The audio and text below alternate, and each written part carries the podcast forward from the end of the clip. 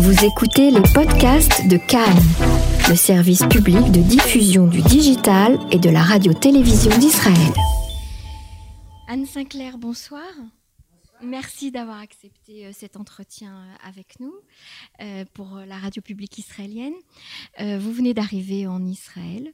Alors j'avais envie tout d'abord de vous demander depuis quand n'êtes-vous pas venu chez nous? Crois que ça fait trois ans que je n'étais pas venue et c'est rare que ce soit aussi long, une période de temps aussi longue.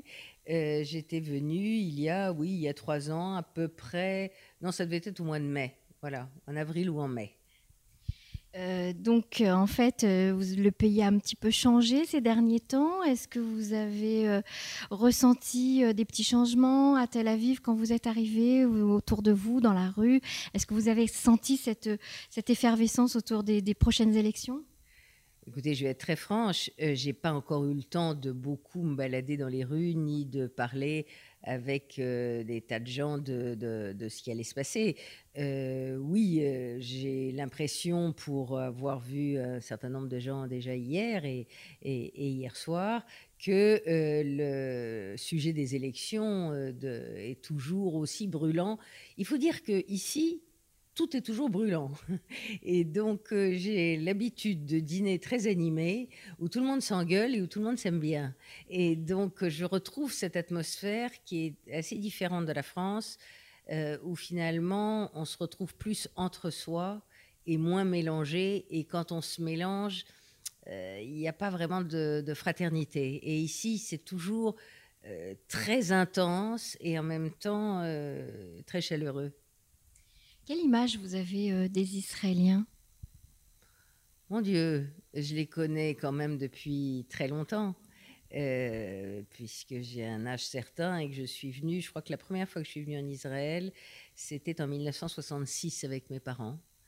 Euh, j'étais, j'avais 17 ans. Et donc, c'est la première fois que je suis venue en Israël. Donc, c'était avant la guerre des six jours. Donc, vous voyez, il y a un moment. des Israéliens, j'ai une image à la fois vibrante, vivante, intense, comme je disais, d'une innovation, euh, d'une recherche d'innovation extraordinaire, d'un foisonnement culturel très grand. Euh, je dois dire que je suis très sensible à la culture euh, littéraire ou cinématographique israélienne. et donc, j'ai voilà, l'impression d'un à la fois d'un pays normal et d'un pays pas complètement normal, euh, qui, est, euh, qui vit euh, un peu dans l'urgence. Et on comprend pourquoi on vit dans l'urgence ici. alors après, j'ai des discussions plus ou moins animées avec des gens avec qui je suis plus ou moins d'accord, mais ça, ça fait partie de la vie. Alors, vous parlez des choses positives d'Israël. Il y a aussi beaucoup de problèmes en Israël. Vous en êtes bien sûr euh, consciente et au courant. Euh, Est-ce que justement cette réalité entre la guerre et la paix, euh, vous, vous, la sentez ici au quotidien quand vous promenez dans les rues, quand vous parlez avec les gens? Alors, le paradoxe, c'est que quand on est à Tel Aviv, on ne sent pas vraiment en période, disons, tranquille. Euh, à peu près tranquille, s'il y en a. Euh, on ne sent pas vraiment le, problème de la guerre et de la paix, sinon dans les conversations. Mais on n'a pas le sentiment d'un pays qui est en danger et assiégé. Alors évidemment, quand on circule dans le pays, c'est un peu différent. Si on va vers le nord, si on, va euh, du côté de Jérusalem, c'est aussi très différent. Tel Aviv, c'est un peu un îlot.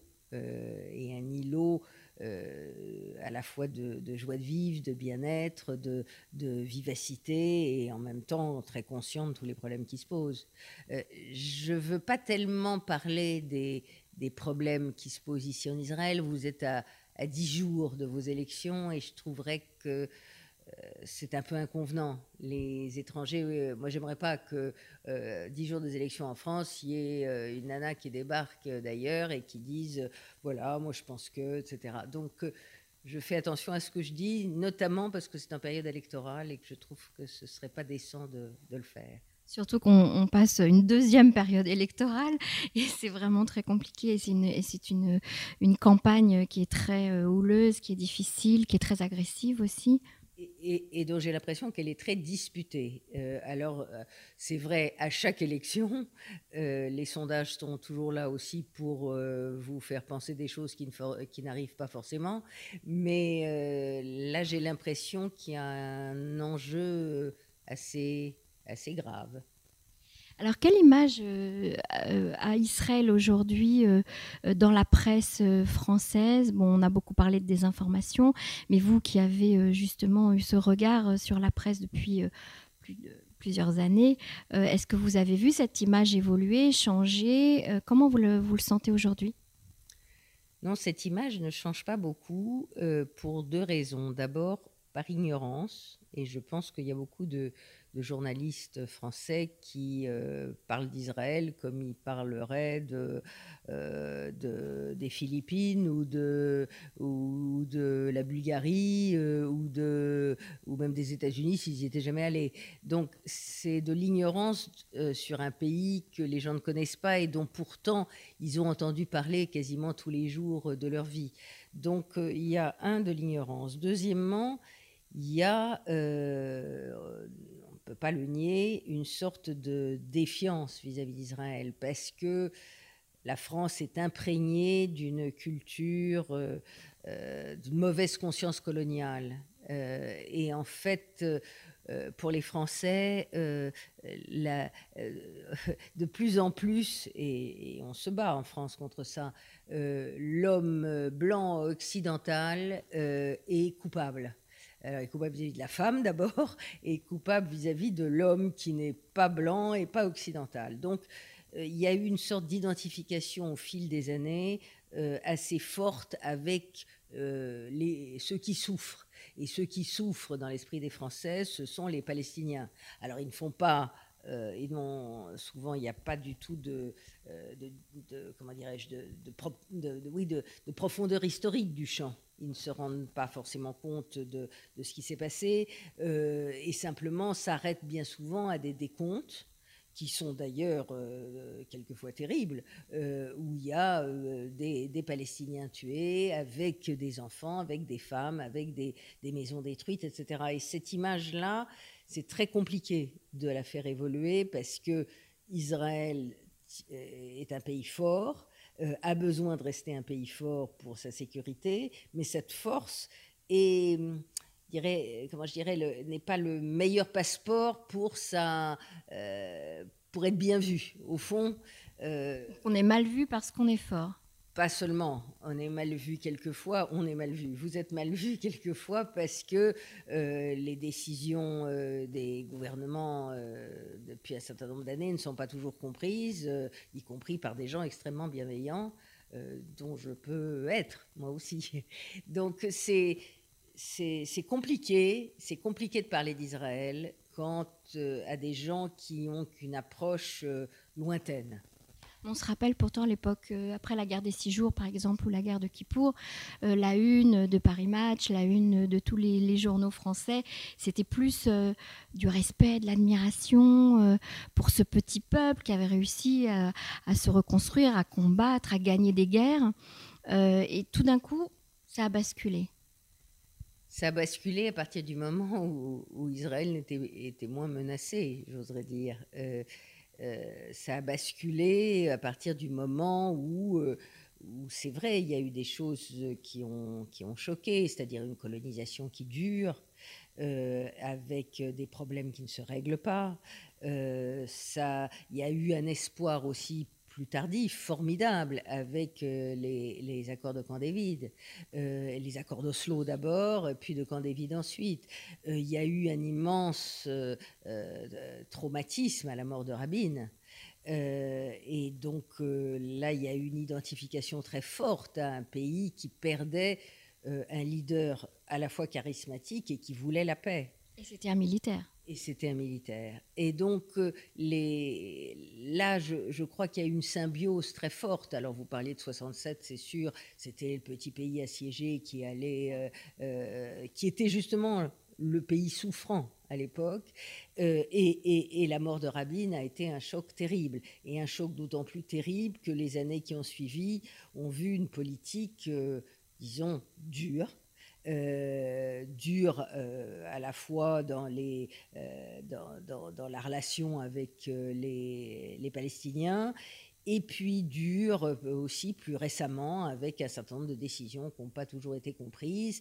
Et, et je dois dire que c'est vrai que ceux qui sont attachés, très attachés à un État de droit, à un État démocratique, sont quelquefois inquiets. Et moi, ça m'arrive de faire partie des inquiets. Vous parliez d'Yitzhak Rabin. Je crois que vous avez eu l'occasion d'interviewer Shimon Peres euh, à, la mort de Rabin. Euh, C'était pas à la mort de Rabin, non. À la mort de Rabin, j'ai interviewé euh, euh, celui qui est mon meilleur ami, mes meilleurs amis, les Friedman, et donc Jean Friedman, qui était l'organisateur de la grande manifestation euh, où Rabin a été tué. Et, j'avais une émission qui s'appelait 7 sur 7 en France. Et ce soir-là, j'ai fait venir euh, Jean Friedman, qui était le témoin, et, euh, par duplex, et Avi Pazner, qui était à l'époque l'ambassadeur nommé et pas encore in charge, qui n'avait pas, pas encore pris ses fonctions. non, Shimon, je l'ai bien connu, je l'ai beaucoup aimé. je l'ai interviewé plusieurs fois. Euh, à la fois quand il était euh, je ne crois pas que je l'ai interviewé comme Premier ministre. Euh, j'ai dû l'interviewer quand il était ministre. Et, ce qui m'a toujours étonné, c'est que cet homme pour lequel j'avais un immense respect et beaucoup d'admiration, à la fois pour son combat, pour sa stature personnelle et pour sa capacité d'élaboration, de réflexion intellectuelle, etc., était très aimé dans le monde entier et mal aimé quelquefois en Israël, avant qu'il ne devienne président. Et, c'est, cette distorsion d'image m'a toujours étonnée parce que c'était un homme riche de culture et riche de beaucoup de choses et audacieux et courageux.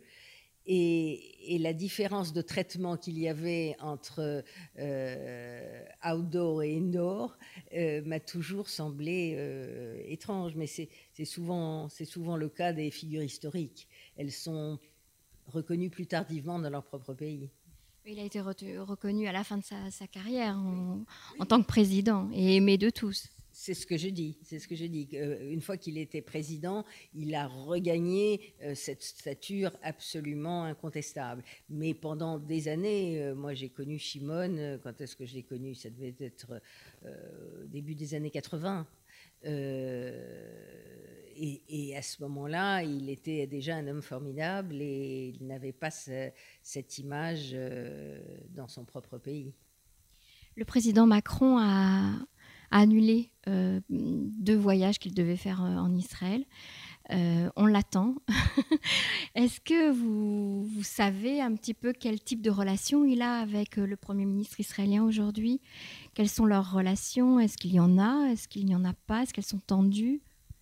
Je l'ignore complètement. C'est vous qui m'apprenez qu'il devait venir ici et qu'il a annulé. J'ignorais tout ça. Euh, j'ignore pourquoi. Peut-être est-ce pour des, des questions de, politique vis-à-vis euh, de l'Iran. Euh, est-ce que c'est par convenance? Est-ce que c'est par opportunité? Honnêtement, je ne saurais pas vous répondre. Les relations qu'il a je ne les connais pas. on connaît, vous savez, Macron est là depuis maintenant deux ans et on connaît ses relations surtout à l'intérieur de l'Europe, qui sont aujourd'hui euh, chez nous euh, euh, en France l'abcès de fixation de toutes les attentions, et puis vis-à-vis des États-Unis, dont on sait les relations curieuses et à épisodes qu'il a avec Trump.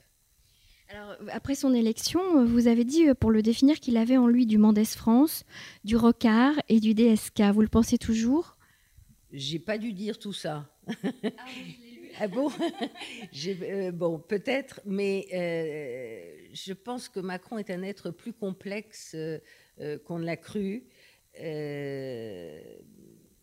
si j'osais, je dirais qu'au fond, on pensait qu'il moderniserait la gauche et qu'il atomiserait la droite, et au fond, il a atomisé la gauche et mangé aussi un peu la droite, et nettement même. Donc c'est un homme compliqué, euh, complexe, euh, qui a bénéficié à la fois d'une chance extraordinaire, d'un charisme certain, d'une volonté politique très forte, et, en même temps qui a,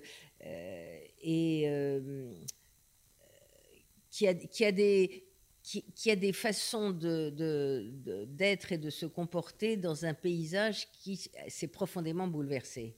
Donc euh, ma définition, peut-être, elle était trop réduite parce que elle se limitait à ce qu'on appelle euh, l'ancien monde, enfin ce que les macronistes appellent l'ancien monde, ce que, une expression à laquelle je n'adhère pas. Mais disons qu'il y a un bouleversement est-il durable, n'est-il pas durable, mais d'un paysage en France qui ne correspond plus aux données euh, d'hier. Euh, aujourd'hui, je pense qu'il est moins au centre-gauche qu'au centre-droit. Et donc, mes définitions ne correspondaient pas forcément. La recrudescence de l'antisémitisme en France et les attentats ciblés contre les juifs vous inquiètent-ils? Est-ce que vous pensez que les pouvoirs publics ont pris conscience du problème et ont agi en conséquence? Ah, si ça m'inquiète, bien entendu. Euh, euh, j'ai défilé moi aussi pour euh, Sarah Halimi et pour Madame Knoll. Merci de rappeler mon trou de mémoire que je ne devrais pas avoir. donc oui, bien sûr que ces attentats parlent profondément à, à tous les citoyens français, j'espère, en tout cas, ou tous les juifs. Et, cette recrudescence d'antisémitisme qui a lieu en France, mais dans toute l'Europe et, je dirais dans le monde entier, euh, est, due à une levée des tabous euh, qui a été pendant longtemps euh, très forte.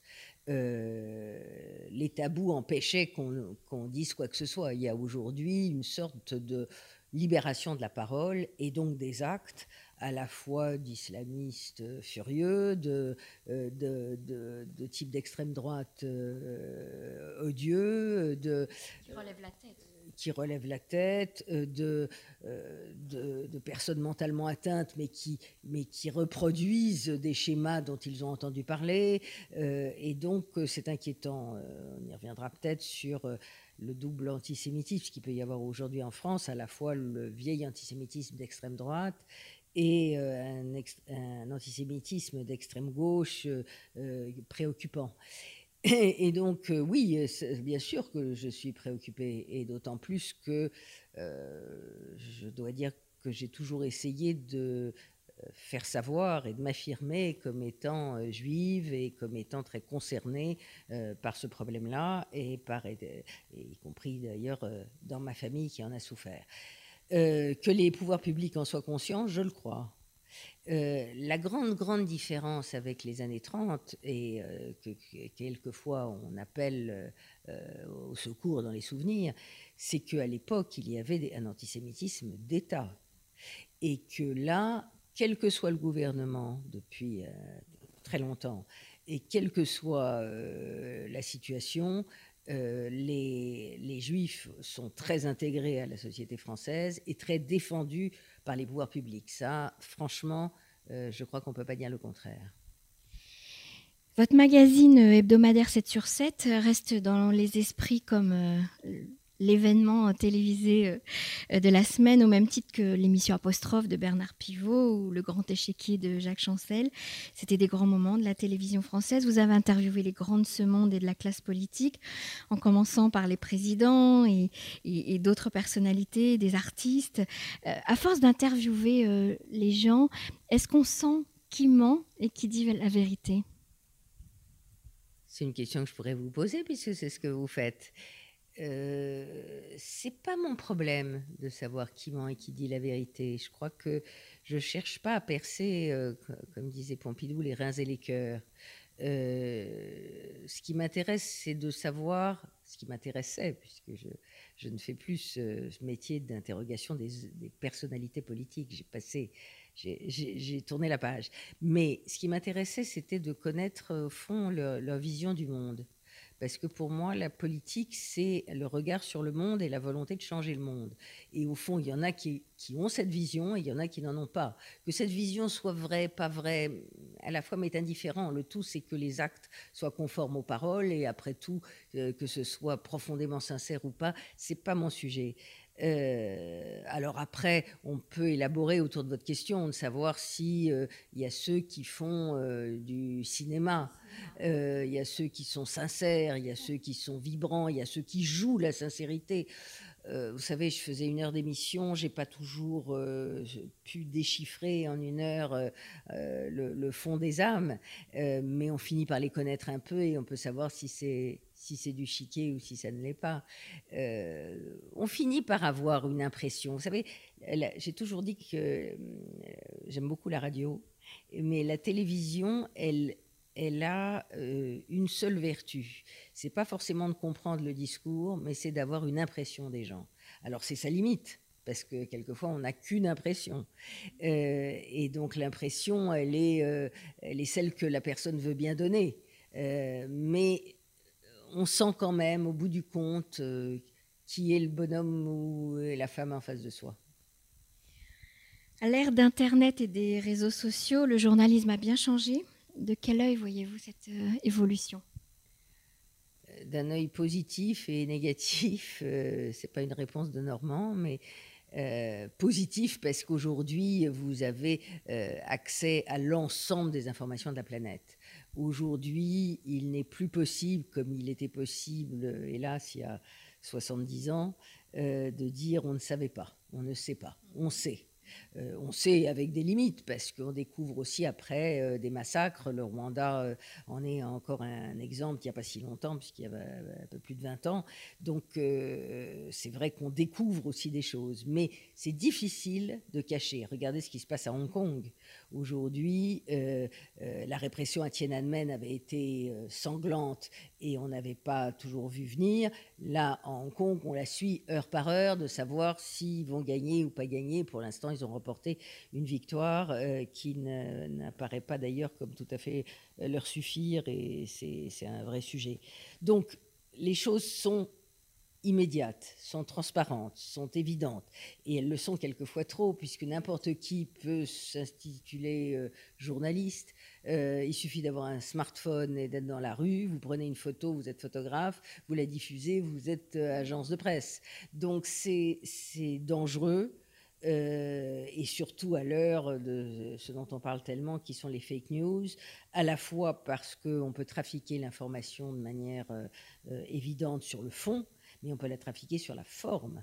Et aujourd'hui, on fait. Euh, il y avait un, formidable documentaire qui s'appelle The Great Hack, qui a été euh, diffusé, qui est sur Netflix et que j'invite chacun à voir pour euh, la fameuse histoire sur Cambridge Analytica et notamment l'élection de Trump et celle du et, l'élection du Brexit, enfin le vote pour le Brexit.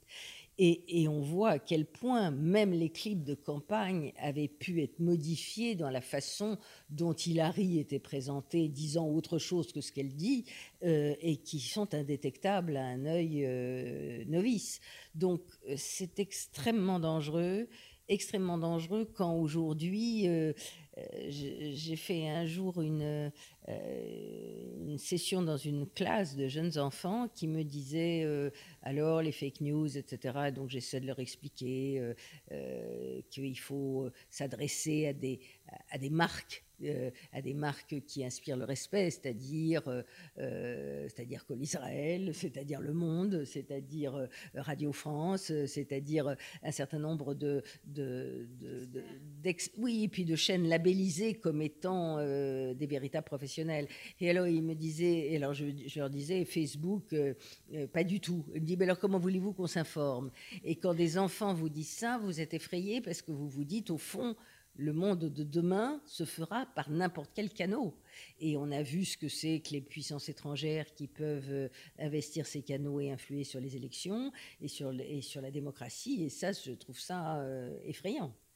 Donc, euh, euh, pour prendre un exemple d'actualité encore, puisqu'on parle beaucoup de, Boris Johnson, qui visiblement a beaucoup plus de difficultés qu'il ne pensait qu'il aurait, euh, Boris Johnson a fait une campagne sur le livre, sur le Brexit, qui était parfaitement mensongère. Et il l'a admis après coup, mais ça a marché. Donc c'est très, c'est très inquiétant. Et en même temps, ça sert à rien de mettre des barrières et de dire euh, euh, c'est la Chine qui peut supprimer euh, l'accès à Internet. bon, dans des démocraties, on ne peut pas le faire. Donc, il faut être armé. Et armé par l'éducation, par la pluralité, armé par l'esprit critique, armé par tout un ensemble de choses qui font que ne pas gober ce qu'on voit ou ce qu'on entend. Et moi maintenant, quand je vois quelque chose sur Twitter, je suis pas sur Facebook, mais quand je vois sur quelque chose sur Twitter, je fais très attention. Est-ce que c'est vrai Est-ce que c'est pas vrai Est-ce que euh, d'où vient l'information?